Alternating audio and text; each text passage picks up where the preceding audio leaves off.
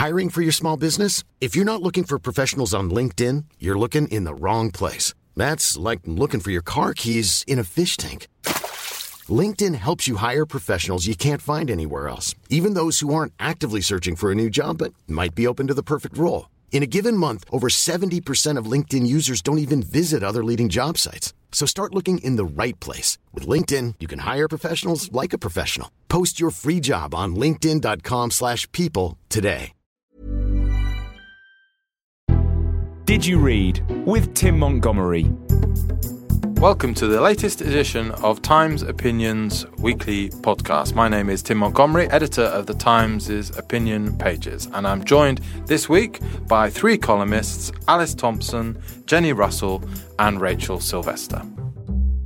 Boris said we should all be on our knees thanking the rich for propping up our ailing finances, paying for our hospitals and schools, but I disagree. They may buy our football clubs, but they give less in charity than any other European country. They employ few people apart from domestic servants. Wrong, Boris. It's the professionals who keep this country going.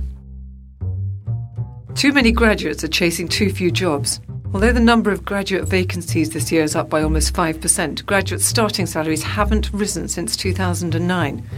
We've urged a generation of teenagers to take on huge debts on the promise of a better future, but now they're overqualified and underemployed.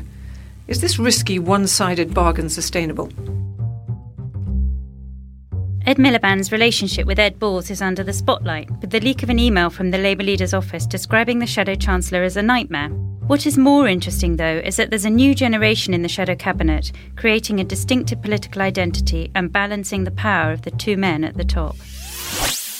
So, three topics for us today, and we're going to start with your topic, uh, Alice Thompson, which is the subject of your column in Wednesday's Times, but is also, I think, a response to something that Boris Johnson wrote in the Daily Telegraph. Now, you seem to be very uh, negative about what the super rich are contributing to society, but let me just read something briefly that Boris wrote in his Telegraph piece. He said the top 1% of earners now pay 29.8% of all income tax and national insurance, and that the top 0.1%, about 29,000 people, pay an amazing 14% of all taxes. Aren't these people making enormous contribution to the funds that pay for our health service, our welfare system, our pensions? Well, some of them are, but if you actually look at the list of the super rich in the Sunday Times, most of them are actually non doms. I think nine out of ten in the top 10 are, and they aren't really paying very much tax. They also don't employ many people, a lot of them. And they're not like the sort of Victorian super rich where they were philanthropists, where they looked after whole villages, where they tried to make a difference. These people very much live in islands of their own. They're, they may be living in London, but actually, what they like about London is the private schools and they use private hospitals. They don't really get involved. And actually, they may use the roads but not paying for the roads. So they're not really involved. There are a top 1%, but many of those are professionals. And actually, to be in the top 1%, you only have to have 120,000, which sounds a huge amount. But actually, compared to the Mittals or the, you know, the Abramoviches, that, that isn't that much. And they're the ones that aren't really paying enough. And you make the comparison to, with the charitable giving of the people in Britain, saying it's a lot less than America, which I don't think many people would be surprised at. But you also say it's a lot less than a lot of people in Europe pay in, Europe, charitable they've had, giving. Um, particularly in Germany, they've had a whole movement with the rich saying that they need to pay more and they need to help the Germans to get out of the recession. They were very proactive. And there's much more of a culture of being involved, partly because they don't have private schools in the same way, that people are much more um, meritocratic there, I think. Whereas here, we seem to be much more relaxed about behaving in an extremely wealthy way and sort of flaunting your money more. And what's your response, Alice? Are you just at the stage raising the problem, or uh, do you want new taxes on non-doms, new taxes on property, or are you just wanting this super rich community to become more ethical, more charitable? I think we can persuade them to become more ethical and charitable, but also the Lib Dems have tried with the mansion tax, but the problem is it has a knock-on effect on other people as well. So it's very difficult just to ring fence these people. The non-doms have one particularly bizarre anomaly, which is that they're allowed to her- inherit their non-dom status, which I think is particularly extraordinary in this day and age. Mm. And if they're actually living in this country pretty much full time, um, although you have to be male to do it, females still can't inherit. What? Je- Jenny Russell? Well, I'm just so astounded by that. I, I, think I could campaign for gender equality. Let the non dom females inherit. It could be a new Times campaign. But more seriously, I completely agree with Alice on this point, and I think that, that um, two things occur to me. First, it's not just a case of trying to make these people pay things like mansion tax. At the moment, if you buy um, a property in London and you buy it through a company and you're a non-dom, then you don't pay any stamp duty at all. Whereas Londoners who are buying houses above half a million now hit with seven percent. Mm. So there's so many ways in which the super rich get away without paying any taxes anywhere, and I think that's an absolute international scandal. And Except when they point, buy their luxury goods in Harrods and Selfridges and do, I, do you know, I really have never been convinced by the argument that that does us any good at all, except apart from employing a few shop assistants in Harrods. I don't actually see what the presence of the super rich does for us, other than bid up the price of property in London so that ordinary Londoners, ordinary professionals, the kind of people Alice is talking about, all our generation, our children's generation, can't afford to live in the. Do they not employ a, employ a lot of people directly though, as as well as indirectly? What, a, few, a few nannies and gardeners butlers and security and men security. and butlers and private tutors. But the other point about these statistics about tax, which Boris cites, they just reinforce the fact that Britain is such a stupendously, appallingly unequal society. The idea that you've got the top 0.1% paying 14% of the tax, well, therefore, they are earning a lot more than 14% and owning a lot more than 14% of the wealth. I think that's extraordinary in a democracy that we've allowed this situation to happen.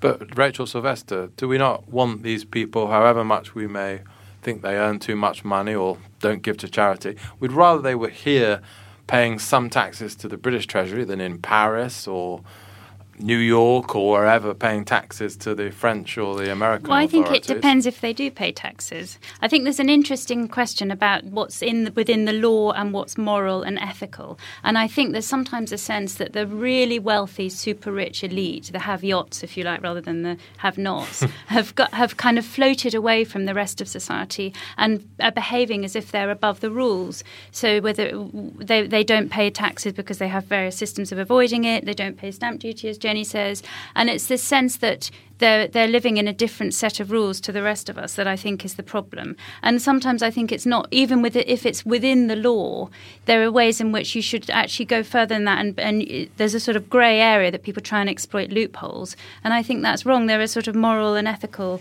boundaries here as well. We're going to have a test case of. Uh, the politics of this in New York because we've just had a left wing mayor elected, uh, de Blasio, first time for a Democrat in about two decades. And his central proposal is to tax the wealthy much more in order to fund better housing for New well, York's low paid, etc. The test case in France, where a lot of very wealthy people are leaving. Well, that's France. true as well. Um, so that that is the so, danger, isn't yeah. it? That this may well, backfire. I, I, I don't think Jenny Russell. Sorry, I don't think anyone's talking about slapping eighty percent taxes, which mm. is what Hollande was suggesting. Mm. We're talking about getting non-doms whose income may run into the millions, but who pay thirty thousand pounds a year in Britain for the privilege of being a non-dom and not but, but having Jenny, a tax Gordon, Gordon, Gordon Brown talked about this six, seven years ago when he first became became prime minister, and nothing's happened. It, it, it, it's nothing happening because it's just incredibly difficult. Uh, aren't we just sort of talking moaning, but there's no one really has a plan to deal with this problem. I think it may be true that nobody has a plan, but that doesn't mean they couldn't come up with one. This is just about international tax regulations. It's not about climate change, which is an impossible thing to work out because no one quite knows what the effects are. This is just a matter of what are the systems. Of course, you'd have to get some kind of global international agreement, or you could just decide that Britain is a very attractive place to live for all the reasons that Alice has already set out, and particularly people like coming here for the culture and for the social circles and for the schools mm. and for the political stability, and that therefore you will impose much bigger charges on them, and if they don't like it, they can leave. And I've yet to see the argument that tells me that we don't want that we have to keep the super rich here at all costs. I've yet to see an economic argument for it. Finally, um, Alice uh, Thompson, uh, the party that seems least um, energized by this issue is the Conservative Party. You've got Labour and the Liberal Democrats at least talking in terms of a mansion tax on large properties, that the proceeds from which they will use to potentially cut taxes on the low paid. Do the Conservative Party need to worry more about this, um, or is it enough for them just to hope and, uh, that the economy, economic recover, recovery will continue, and voters, as long as they are personally getting a bit better off, won't worry whether the super rich are making their full contribution to society. I think Tories are very worried about the politics of envy, and if they get involved in the politics of envy, it can all go wrong and start unravelling. So they're nervous about hitting out at the very top level. Also, all the parties have this problem with donors when they're slightly worried about what they say and how it's going to affect the money that they're given to their party, which is always difficult, I think.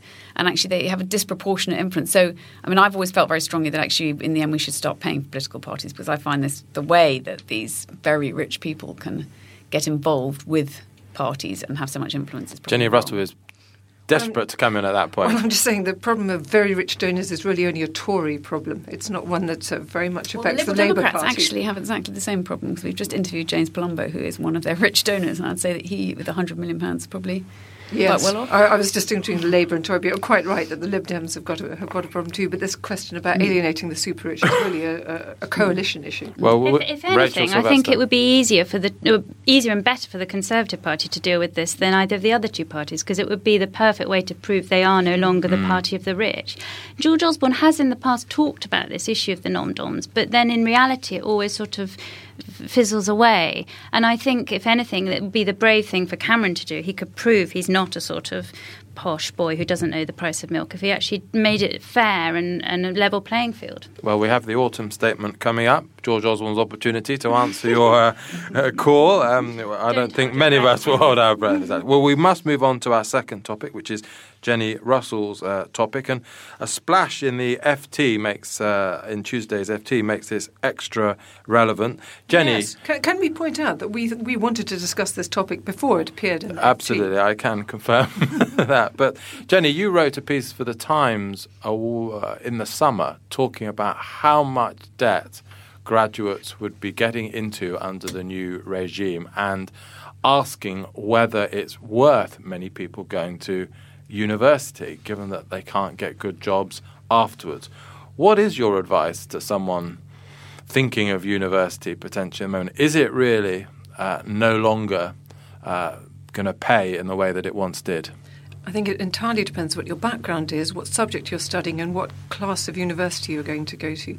I think the big deception that's been practiced on lots of young people in this country who don't understand the way the class structure works and what rewards um, accrue to different degrees is that a lot of them believe that any degree from any university is going to be a passport to a job. That's the message that schools keep giving them.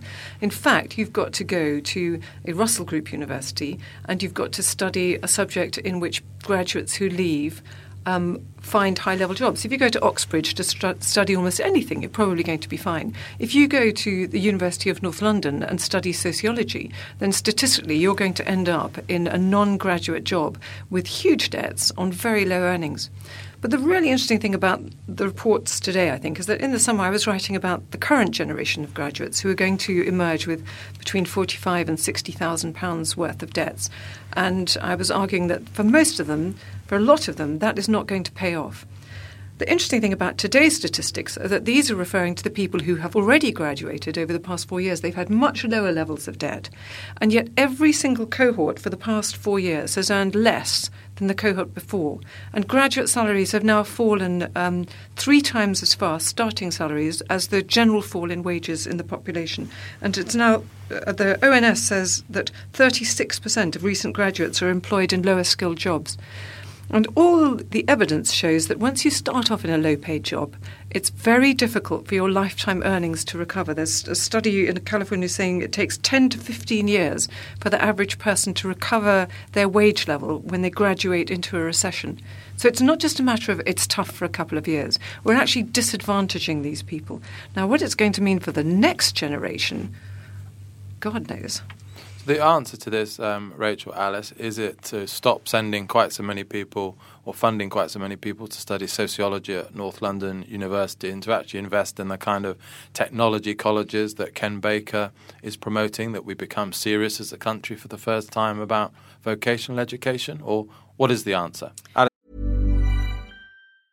Hiring for your small business? If you're not looking for professionals on LinkedIn, you're looking in the wrong place. That's like looking for your car keys in a fish tank. LinkedIn helps you hire professionals you can't find anywhere else, even those who aren't actively searching for a new job but might be open to the perfect role. In a given month, over 70% of LinkedIn users don't even visit other leading job sites. So start looking in the right place. With LinkedIn, you can hire professionals like a professional. Post your free job on linkedin.com/people slash people today. It's that time of the year. Your vacation is coming up. You can already hear the beach waves, feel the warm breeze, relax, and think about work. You really, really want it all to work out while you're away. Monday.com gives you and the team that peace of mind. When all work is on one platform and everyone's in sync, things just flow wherever you are. Tap the banner to go to Monday.com.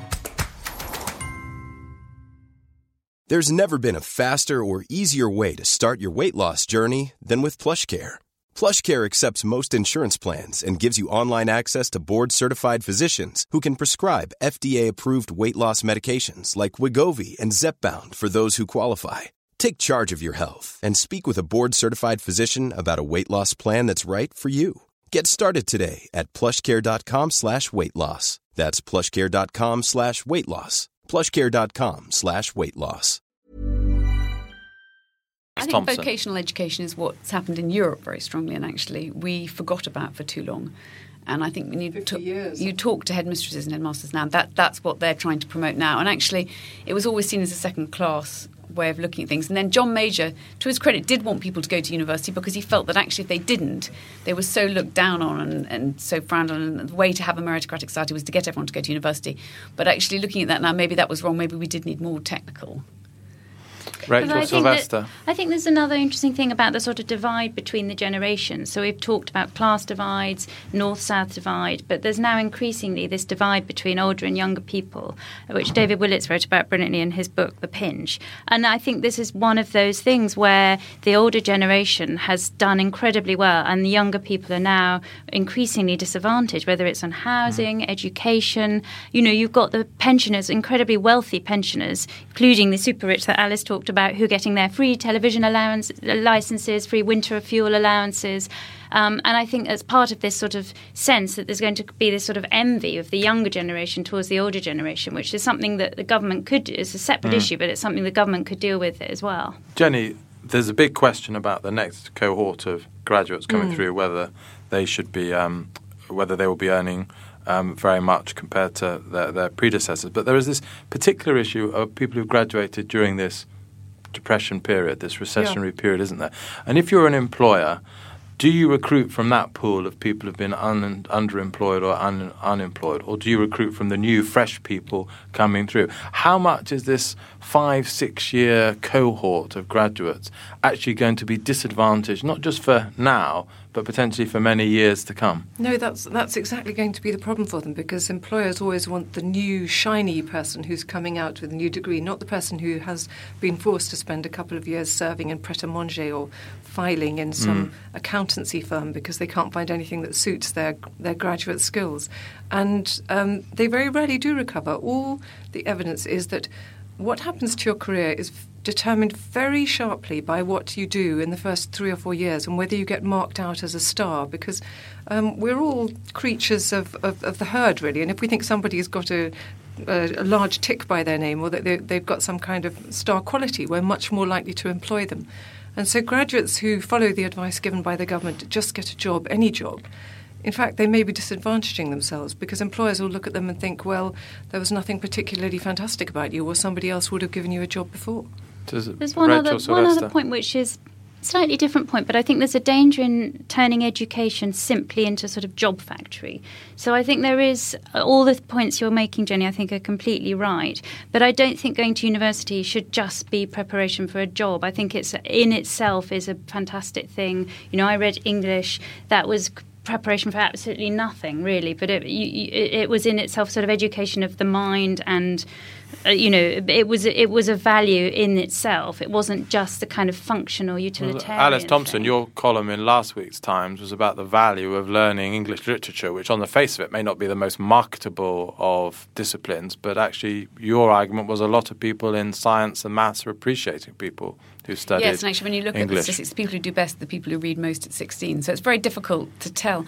My worry, from Jen's point of view, is actually that that it is going to make this rich divide even bigger because if you go to university and your parents can pay for your flat when you've finished and they're going to help you with your university degree, you're in so much better a situation than almost everyone else. You've just got such a huge advantage. Whereas 30 years ago, when you, you know you weren't having to pay so much for education, when actually you could get onto the housing market quite easily, you could actually try and compete in the same way with people who had very rich parents. And I can't see how that's not going to get worse and worse unless we do something about it quite soon. Jenny Russell, final word on this topic. Well, I completely agree with Rachel about the joy of studying an academic subject for its own sake, and I'm not being rude about sociologists. My mother is one, and has been In an case she's academic sociologist all her life, and and you know it's a brilliant way of understanding the world. But the trick that's been played on people is um, to tell them that any degree is worth it. Now, if you can afford to go and read sociology for three years, and you know you're going to love it, and you don't mind the fact that it's not going to deliver you into a job, that's one thing. If you think this is going to be a passport into a better life, when in fact it's just going to load you with tremendous debt and employers don't care one way or another, then that is um, an appalling situation to be in. Fascinating subject. We will, of course, at some point have to discuss the fact that new ONS data reveal that children born in July earn less than people born in any other month of the year. And as as someone, uh, me too, one of the Tim, great. What's your salary? Moving swiftly on, we will uh, to uh, Embarrassed our, in case it's in the top 0.1%. Paying taxes. Um, Rachel, you've uh, nominated um, uh, our third topic based on your column in Tuesday's newspaper. And there's weekend speculation that the relationship between the two Eds at the top of the Labour Party is not as good as perhaps they would like us to believe that it is. But your point is a wider point is that actually, although the relationship isn't perfect, um, it's not so dominant in the Labour Party as it once was. Yes, I think what's fascinating is there is, for, for sort of 20 years or more, the Labour Party's basically been a duopoly. To start with, it was Tony Blair and Gordon Brown, and then more recently, Ed, the Eds. And there are tensions between them, you know, whether it's over HS2 or more significantly over the sort of future economy that they'd like to build, with Ed Miliband far more radical about basically remaking capitalism, and Ed Balls more kind of small c conservative, traditional about not wanting to offend the city and business. But what's interesting is that there's it's now one um, front bencher described it to me as it's more of a sort of multipolar world. It was this kind of policy of mutually assured destruction with these two superpowers who could fire shots at one another. But now there are these other more uh, interesting people coming up through the ranks who are becoming, uh, creating their own identities in their own right. So people like Tristram Hunt, Chuka Umunna, Rachel Reeves, Mary Creagh, who I'm told completely took on Ed Balls within her first week of being appointed shadow Brave transport woman. secretary and won. Um, and they're they're kind of developing their identity of their own. And it's not about factionalism or leadership challenges. It's just about people who've got their own voice and their own identity and are significant players now in their own right. And, uh, right now, rather than some sort of future Yeah. thing. And is it clear what they believe uh, in old-fashioned terminology of Blairite, old Labour? Are they moving the Labour Party in a particular direction, or are they are they, un, are they Well, they're all- unformed still? by, by definition, each is different. So, but I think if you look at, say, Tristram Hunt, he's creating a much more sort of less tribal Labour version of the education policy. So he's inventing he's creating his own version of free schools which he calls parent-led academies. And it's more aspirational than education policy's been in the past. Chuka Umunna's got some interesting ideas on on a sort of about social mobility. He's a sort of black lawyer who's got a very poor South London constituency. Uh, Rachel Reeves has got a um, she says she wants to be tougher on welfare than the Tories. She's got, she's she's reshaping policy on benefits. They have got their own ideas. It's not just about personality, actually. It is, uh, each one has got some quite significant policies that they're developing. Jenny Russell, dialing back a bit to the Ed Balls, Ed Miliband tension. Um, we know, we think we know, they've disagreed on HS2, disagreed on taxation of the city, disagreed on the European referendum. We've got to start taking Labour more seriously, haven't we? Because they're moving ahead Speak in for the yourself, Tim. some of us have been taking them seriously for some time. and they're moving ahead in opinion polls. All the bookmakers say, you know, the Labour are favourite to win the next election. If that's true, how worried should we be about this tension between the leader of the Labour Party and the, the Shadow Chancellor? Well, I think to some degree you have to accept that if you're going to have clever people at the top, then they are usually going to fight. I think the fascinating thing about Cameron and Osborne is, is how, how little they've they've done that. Mm. But um, I think the more serious problem is that the Labour Party is divided between those people um, at the top ranks who think that Ed Balls is one of the most brilliant political minds that ever lived, both good at both tactics and economics, and those people who fear that um, the public has doesn't have that reaction to Ed Balls at all, and that in fact he looks largely like um, the man with a lisp who determinedly helped Gordon Brown spend more money than the country had in the years before Labour lost power, and who has never acknowledged any responsibility for his part in the financial crash, which was largely to do with the failure of the banks an international problem, but also to do with although, um, regulation, um, which pro- was Labour's responsibility. But also, the problem in Britain was worse. The recession was longer. The deficit was bigger which, which than other countries. Which is probably the Tories' fault. Let's uh, let's let's chuck that in too, shall we? but but the point is that a lot of people think that Ed Balls is um, an Achilles heel, and people in the shadow cabinet worry about that, and they worry that the public doesn't find him acceptable, and that as long as Labour hasn't fessed up to its part in what went wrong, that um, the country isn't actually going to trust it in the future economically. Alice Thompson, the Conservatives have long looked at the personal approval ratings of Ed Miliband and Ed Balls, and they've seen people that the public don't warm to. Do you think they've put too much stock in that? Do you think they are beginning to wonder whether the Labour leadership team is more formidable, more impressive than they gave them credit for? I think they do. I think originally they thought Ed Miliband was their secret weapon, that actually he was going to win them their election and that they wouldn't have to do as much about it. But now, because of UKIP and because of so many other influences that have come into play, they have got to look much more severely at Ed Miliband. And I think he was very clever at his conference to, to start talking about the cost of living mm. and to understand that that was going to be a major issue and to stop talking about the economy actually, I think, did unnerve them and unsettle them. And I think the whole idea of energy policy and everything they've had to do since the Tories have really been slightly on the back foot. And I think that's been quite impressive. And I think for that alone, actually, Ed Miliband is more nerve wracking than he. Ben Brogan ended um, his column in the Telegraph with sort of, which was basically about puzzled about why Labour was doing so well. And he ended by saying, actually, isn't the fundamental problem not the strength of the Labour Party, but the weakness of the Conservative Party. The fact that the Conservative Party hasn't somehow been able to defeat opponents that normally it should be able to defeat. Rachel Sylvester. Well, the, the, the Conservative Party still hasn't dealt with this problem that they're seen as the party of the rich, and takes us back to where we takes began. back to where we yeah. began, and and and Ed Miliband has very cleverly whether by accident or design, probably a bit of both, tapped into that and exploited it. And with this promise of an energy price fees, freeze, etc., and and shifting the debate onto the cost of living rather than the sort of deficit and all of that, he's managed to expose the Tories' Achilles heel.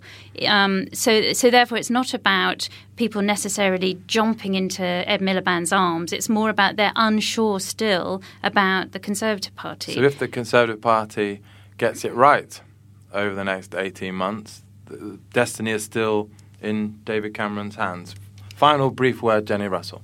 Well, I think that's a possibility because I think the interesting thing about the polls at the moment is that people are, I think, thrilled that a political party has recognised how difficult it is to live on the um, sinking incomes which people thrilled? are experiencing at the moment. no, they're thrilled to realize that a political party is responding mm. to that. No, they're not thrilled by the situation at no, all. No, no, but I'm, but I'm not sure that they're thrilled by any political party. They may be comforted well, or I'm There's been an awful lot of words. positive response to, to, to the fact that actually politicians are finally talking about the issues that people are worrying about every day. But I think that um, where the danger comes is that if the economy does start to pick up so that people start seeing hope that they will get wage rises or better jobs or longer hours or whatever they want, then I think it's human nature to wish for the optimistic future. And if the Tories are saying things are going to be glorious under us, then people will want to feel that the sacrifices they've made in the past few years were worthwhile and they might be very tempted to go for what they already know. So thank you, Jenny Russell, Rachel Sylvester, Alice Thompson for uh, joining me today. All of the articles that we've been discussing are available to Times subscribers at thetimes.co.uk slash comment central and do subscribe via iTunes so that you get this downloaded to your iPad or iPhone or wherever every single week. Thanks to Dave McGuire for producing this podcast, and I hope I'll see you again next week.